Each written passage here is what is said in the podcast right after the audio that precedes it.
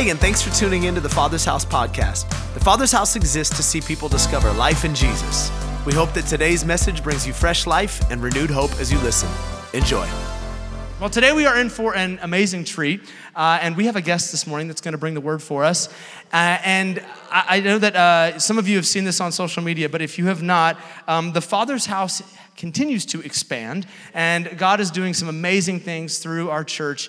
And coming January of 2020, uh, there will be TFH Oakland coming to the Bay Area. And I am so excited about uh, not just this launch, but the people that are launching this church.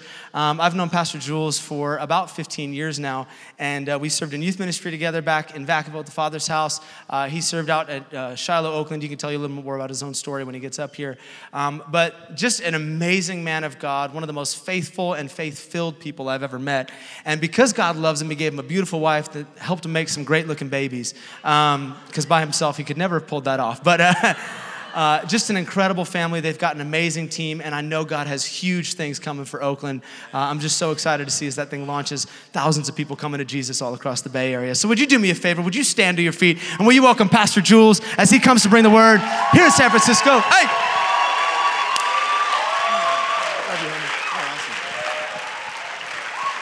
Oh, come on. You could do better than that for your pastors, Pastors Tim and Robin good looking, a little cinnamon toast crunch brown right now. But they're brilliant people. Make, your no- make some noise for your pastors. They're incredible. We love them. They've been awesome. And uh, I'm gonna have my wife keep standing just because she's just bad, like a smooth criminal. This is my lovely wife, Lonnie.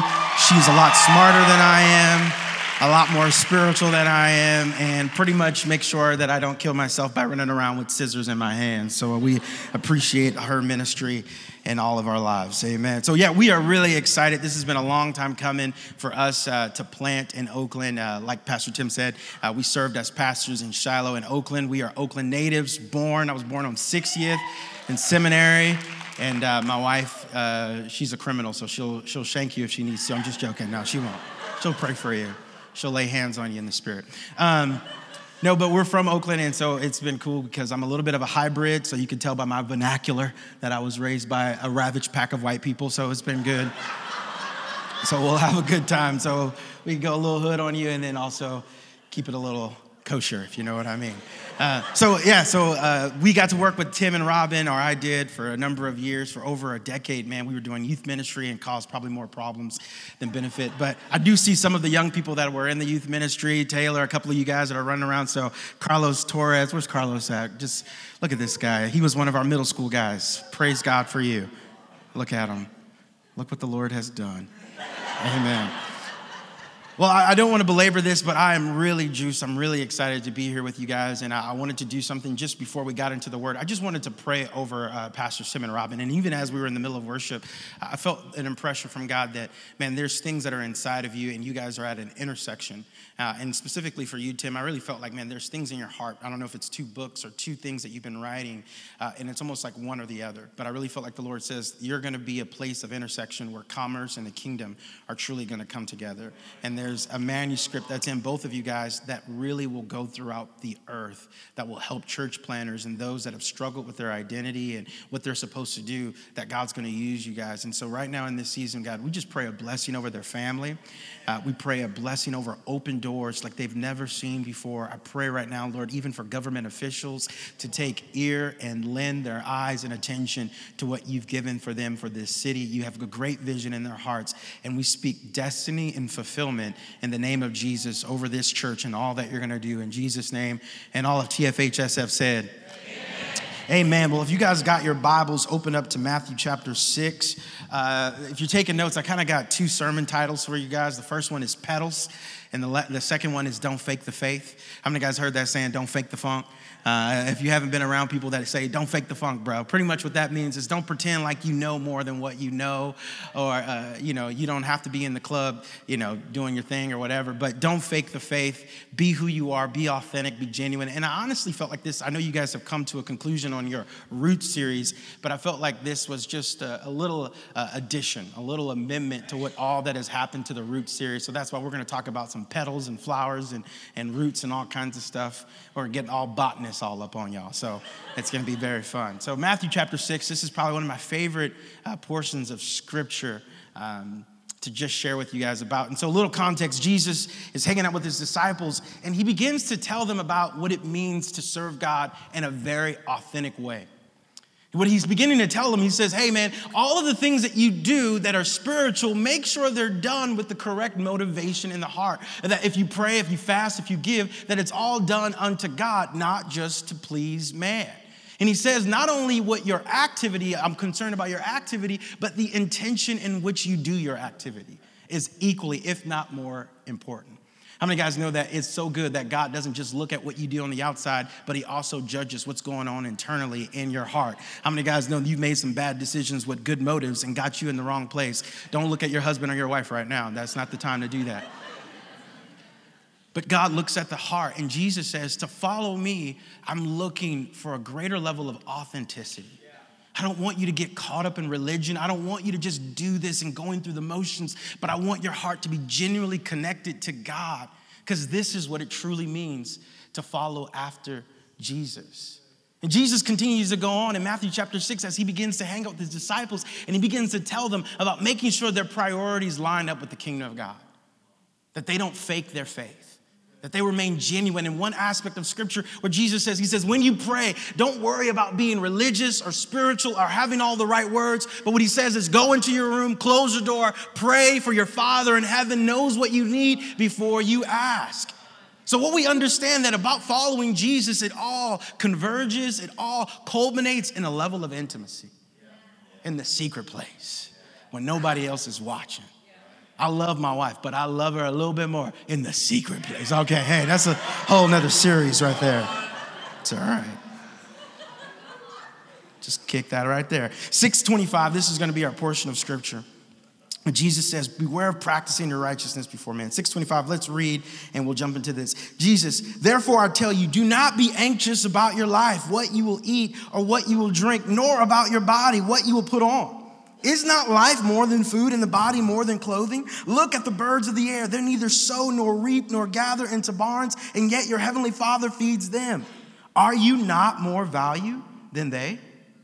And which of you, by being anxious, can add a single hour to his or her lifespan? And why worry? Or I'm sorry, and why are you anxious about clothing? Consider the lilies of the field, how they grow. They neither toil nor spin. Yet I tell you, even Solomon in all his glory was not arrayed like one of these. But if God so clothes the grass of the field, which is today alive and tomorrow thrown into the oven, will he not much more clothe you? O you of little faith. Therefore, do not be anxious, do not worry, do not be so in, enamored and enthralled with all of the things that are going on in life about what we shall eat, what we shall drink, or what shall we wear. For those who do not believe God, those who do not seek God, follow after all these things. Yet your heavenly Father knows that you need them all.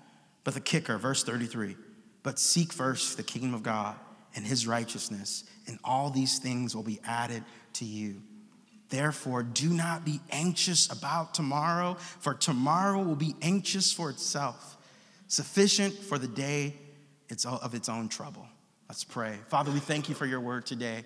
And I pray, Lord, where anxiety and worry and fear have intimidated your people from stepping out and serving you to the fullest capacity, that a shift would take place in our souls, that our emotions and all of the things that have been counterintuitive, Lord, that have tried to stop us and hold us from truly following you, Jesus. Lord, today let me be an extension cord from heaven to earth, Lord, that your word would come alive and active in our lives.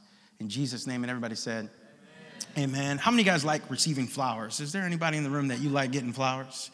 Raise your hand. Look at all the ladies. My sister right here. She's like, oh, yeah, I like flowers.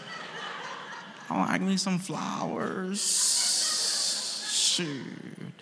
And I knew that. I kind of grew up understanding that, you know, if you want to get to a lady's heart, just throw some dandelions at her. And she was like, all right.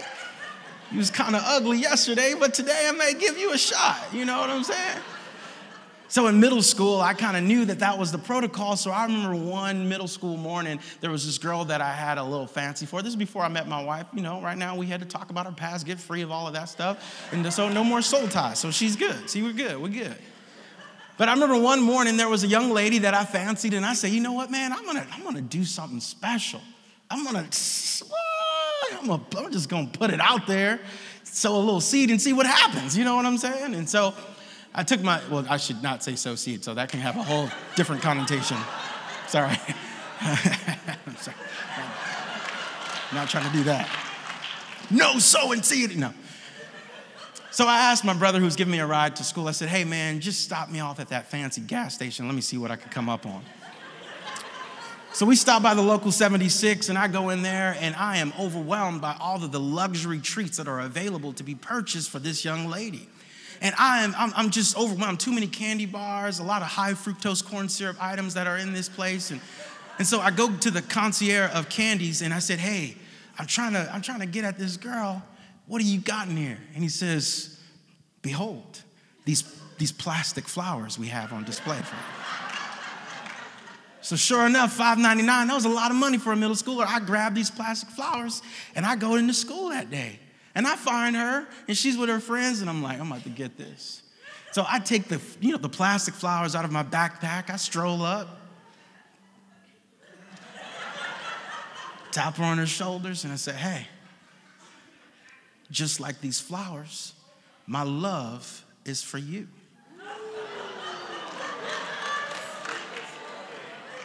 It's never gonna fade, it's never gonna wither.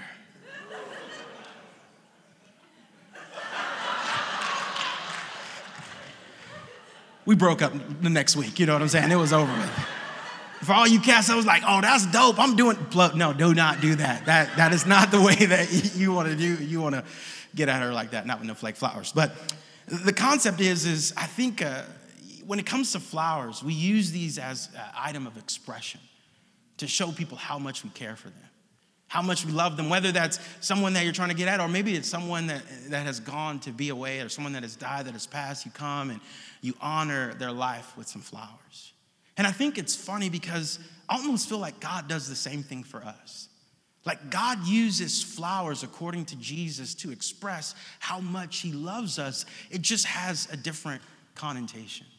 You see, as Jesus is on this field and he's with his disciples, he's saying, Look at the flowers that one moment they're here and one moment they're gone, but God cares for them. And if God has so much concern for these lilies that are here and gone tomorrow, how much more does he care for you?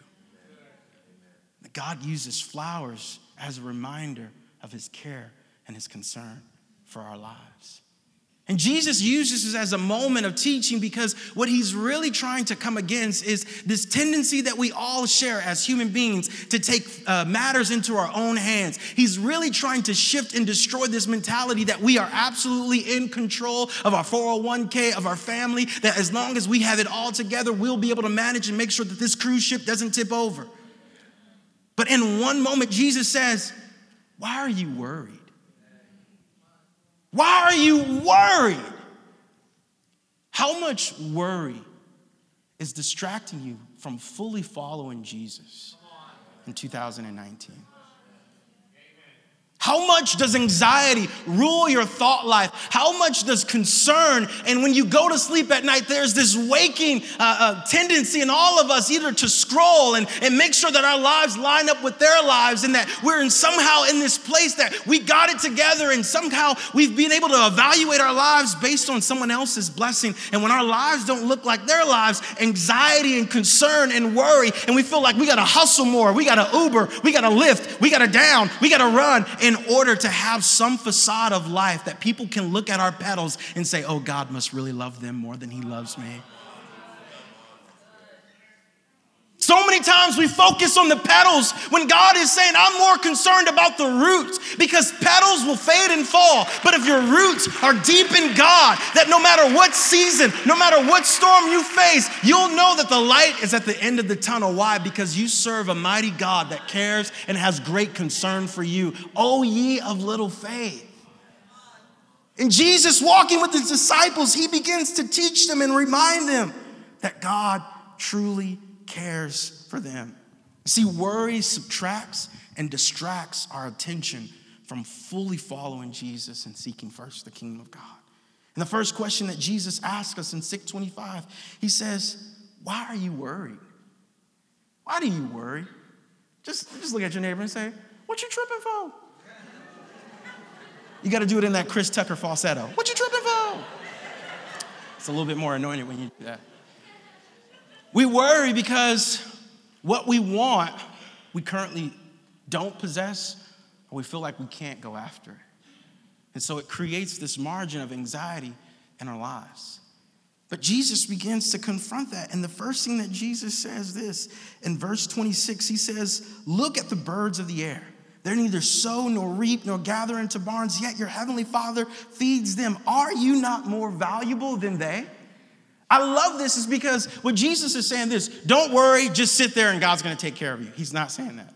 Because we all know the saying, the early bird gets but what happens, what, what Jesus is saying is this the sovereignty approach of faith is that not only does God provide for what we need, but He provides the system in which we are able to work and be able to get what we need out of the system. That even the ecosystem bends its nature towards the will and the nature of God. So when God created birds, He created worms for the birds, and He created the birds for the worms, because when the birds decompose, the worms get a little bit of chicken nuggets. So God creates this whole system of work in which we're able to to pull from and have sustenance in life. And so, what Jesus is saying is this if God is so creative to have concern for the birds, how much more concern does He have for you?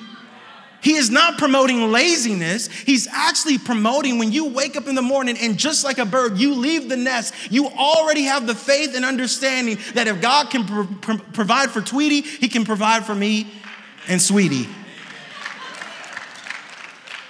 Whatever you need. But why do you worry? And this whole thing of what we do of instinctively having faith as a Christ follower is trusting that God is already there before you get there. He has what you need on the other side of your obedience and trusting that He loves you, He cares for you. You see, worthy, worry withers our trust in God, and actually, worry is the most useless of sins.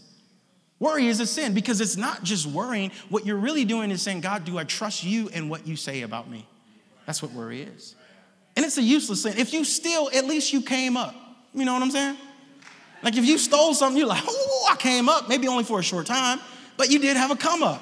But if you worry, you don't even come up. You just sit in your room and you scroll and double tap and isolate yourself and feel worried and concerned and bothered and you feel like you don't have any friends. And they're like, we ain't gonna be your friend because you're always worried. And then you go to the restaurant, I'm not gonna be able to pay that. Why? Because you always worried. I'm not gonna tip. I don't know if they even had good service. You're always worried. So every aspect of your life is being stripped away from you because of anxiety. Worry never adds, it only subtracts. It only takes, it stops, it hinders.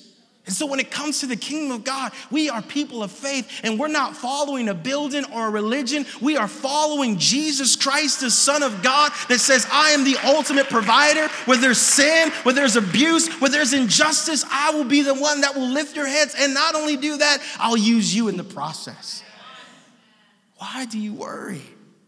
You see, when it comes to worry, I'm a friend of worry. I've had worry ride shotgun with me.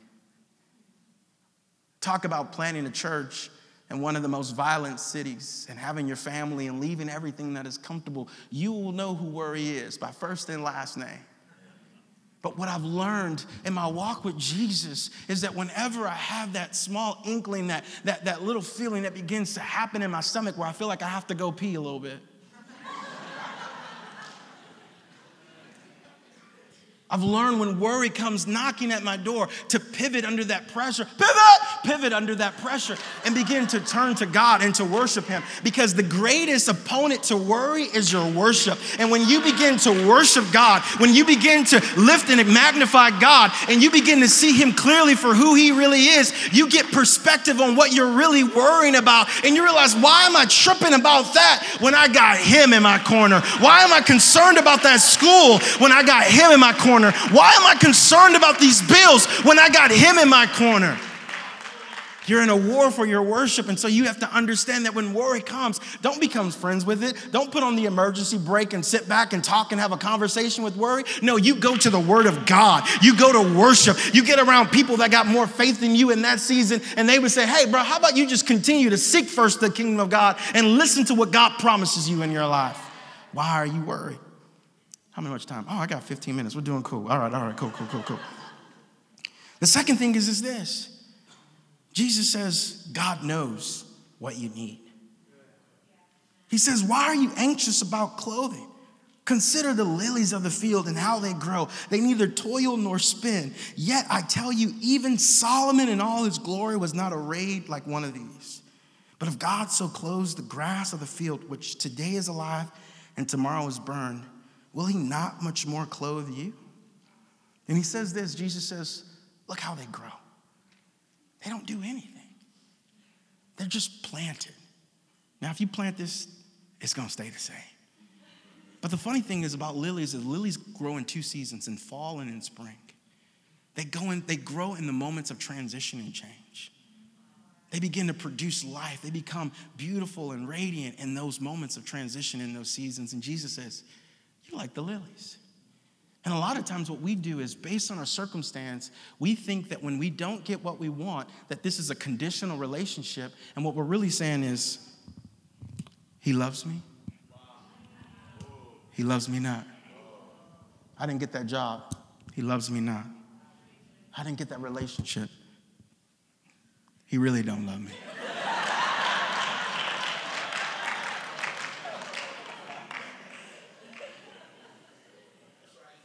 We try to squeeze God into this conditional relationship, and we based His love on what we're currently exper- experiencing. But here's the thing when you're rooted in God, you're going to experience loss. You're going to go through seasons of turbulence. You're going to have one moment where you're in worship and your mascara is running, and bruh, you are feeling God. Somebody got that. And there'll be moments where you'll leave this parking lot and you'll get a phone call that somebody is no longer on this earth. And it's not a conditional relationship, but God proves his love for us, even in loss and in gain. And that's why Job understood. He says, God, whether in wellness or in sickness, you remain to be God. And what Jesus says is this He says, Look at Solomon and these lilies. These little flowers are better than Solomon. Now, Solomon, if you're not familiar, if you're new to the team, Solomon was the man. Solomon was wise. The guy had money. He was a king. He built the temple of God. His father was a poet and warrior. He was Paul Dark for Jesus. He was just the man. My BCC fans are with me. I know. I know. You didn't, you didn't trust that about a brother, but I know a little bit about BCC. But anyway, sorry, ADD. I'm sorry. It happens to the best of us. But Solomon builds this temple and he's a worshiper of God. He's full of wisdom. And he begins to bring instruction to the kingdom of God. And he has all of this finances, all of this wealth, all to the point where Queen Sheba comes to this guy and says, Man, how did you accumulate all of this knowledge and wealth? And he gives glory back to God. He was known as the man. And Jesus says, Look at Solomon in comparison to these lilies. Which one is better, the lilies? And I start to think because if you investigate in Ecclesiastes and you go into chapter one, Solomon almost has like this depressant, like he just missed his dose that day. He is not feeling life, and he just like everything is meaningless. It's just a repeat. Everything that we see is just the same thing over and over. They did Aladdin 20 years ago, they're gonna do Aladdin again and just put a somebody else in it then Lion King, then we're gonna do Lion Prince and Lion. I mean, it's just a repeat. And Solomon almost has this, this, this ecclesiastical attitude that all things are meaningless when man is in control. And if you go down into chapter five, he begins to say, Oh man, the best thing is to live this short life dedicated to God, to enjoy a good meal with people and family and friends, and to celebrate the relationships that you have. And anything outside of that is all meaningless and pointless. But what Solomon, what made him so beautiful, what made him so radiant, was the wisdom to understand no, no matter how much I possess, no matter how much I have, it will never be enough unless I am pleasing the one that has given it to me. We'll never be, we'll never have enough. We will never have enough. We always want more. You go to the restaurant, that wasn't that good. This one was really good. I'm gonna yelp about them. I didn't like her. I mean, we never are satisfied. And Jesus says, How do we break that sadistic, revolving door of satisfaction? One, trusting that God knows exactly what you need and He is going to provide that.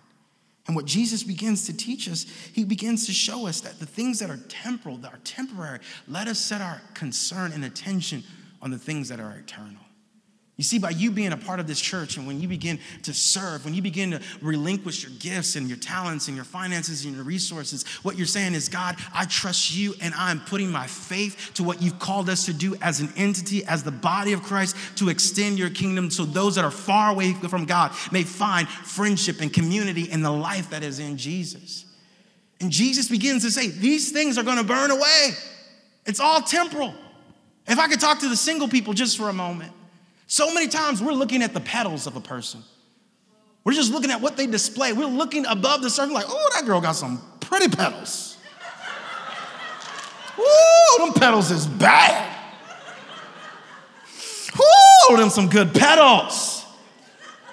But what Jesus is saying is this man, the petals are here today and gone tomorrow. But when you come to somebody and you're interested, look at them roots. I'm not talking about her scalp. I'm talking about look at the roots.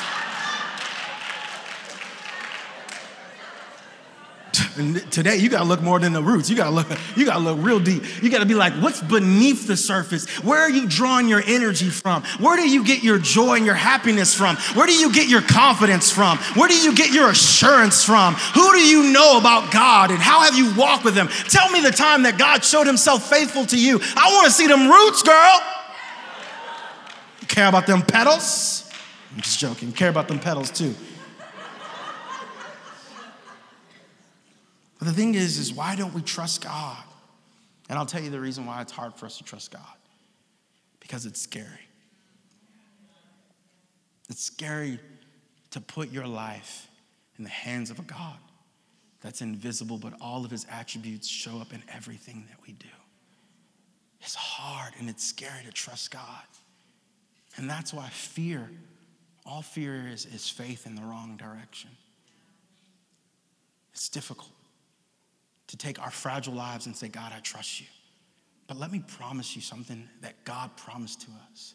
When we prioritize Him and His presence, and his attributes and his goals and his purpose, when we become more fixated about how much God loves us and wants to be with us, it gets us totally off of our attention being preoccupied with all of these frivolous things that really don't matter. It tweaks your whole perspective. It tweaks the way that you view people, people that you would flip off and cuss at them. You'd be like, maybe they just had a bad day and they need to know the love of God themselves. I mean, it's something that begins to shift internally and externally because your roots are getting deeper and stronger into the promises of God and it's affecting the way that you speak, say, and act.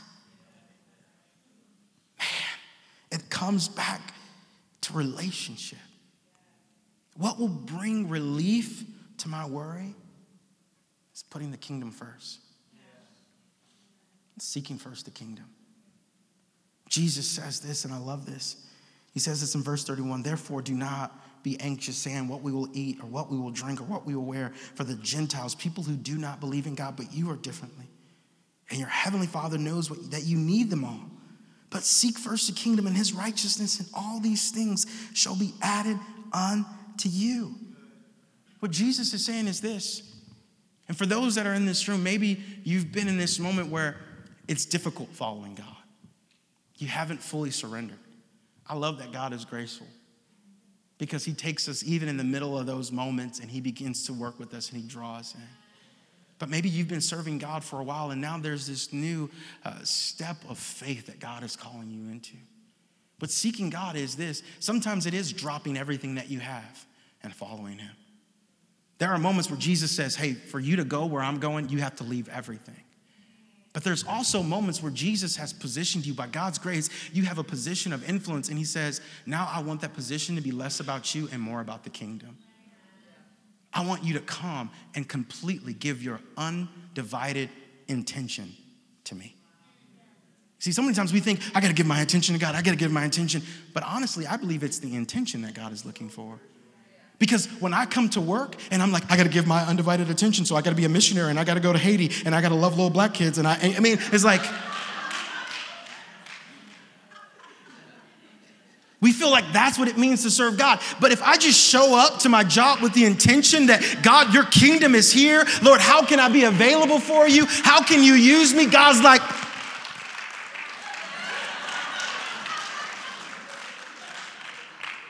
Have a sales position and the economy is shaky and people have taken over your accounts and you don't know what's next, but you wake up in the morning, faith filled, said, I put first the kingdom of God. I trust that He's faithful to my family and I'm gonna go out like the bird goes out, trusting that God is gonna provide. My intentions are on Him and God miraculously, He's so wonderfully, He's so just the God that He is, opens door that only He can open. Why? Because He's God. And last time I checked, he still calls you boo. Boo. Seek first the kingdom of God, and all these things shall be added unto you. That means if I just continue to chase after God, God has a miraculous way of adding the things that I need in that moment. A lot of times, He won't give you the things prematurely until He sees the faith and the obedience to step in what He's called you to do.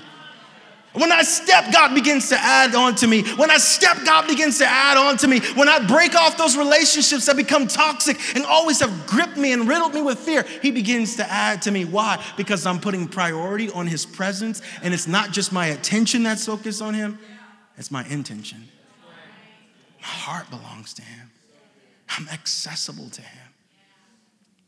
I'm gonna tell you a little something, and then I'm gonna close. I feel like a lot of times uh, my wife will come to me and she'll be like, Babe, do you love me? I'm like, girl. you know, that's that moment when you kind of feel like, I gotta get some flowers. my wife don't like flowers though. I've come home a couple times, she's like, cool. they were plastic, so that's probably why. But there are moments in our, in our relationship where my wife is like, do you love me? I'm like, Yeah, I love you. And she's not just looking just for a time slot. She's not just looking for a date night. She's really asking, is your heart still motivated to just be with me?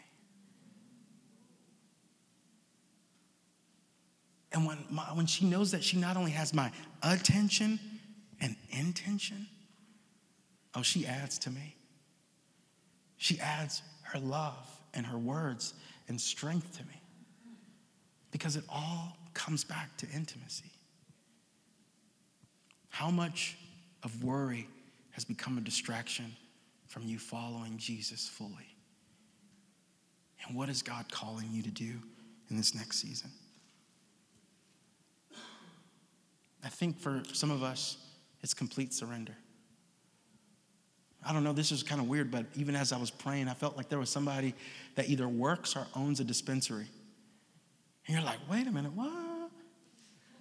But I felt like God was saying, I can use you in whatever context in which you're in. And that God was going to bring people that literally own dispensaries and businesses and enterprises through the city and win their hearts for Him. There are people in this room right now Maybe you've been at other churches, or maybe you've served in other times, and there's this fear and this anxiety. And by the power of the Holy Spirit, God wants to displace that worry that's ruling your life. I want you to bow your heads as we close right now. If I can have the worship team come up. The first thing first is this. There's a story in the Bible about this guy named Joseph of Arimathea. He was a secret disciple of Jesus. And at the point of Jesus' death, Joseph of Arimathea could no longer hide. He had to come and he begins to petition to receive the body of Christ. And I felt like that was a very similar moment that's happening right now.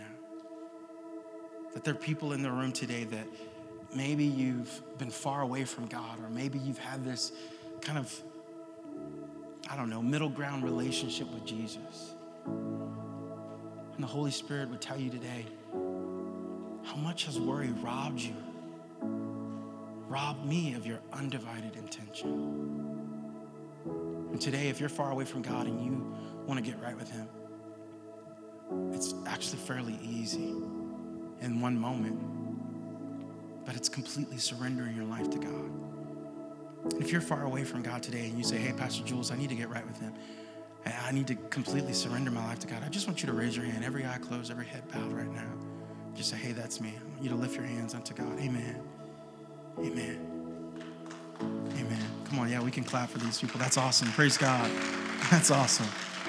That's awesome. Can you guys repeat this prayer for me? Everybody just say, Father. Come on, everybody repeat after me. Say, Father, we totally surrender our lives to you. We love you and we give you everything. And today, God, by confession of our hearts, we surrender our past, our present, and our future to you. In Jesus' name. Amen. We can clap for these people one more time. That's awesome.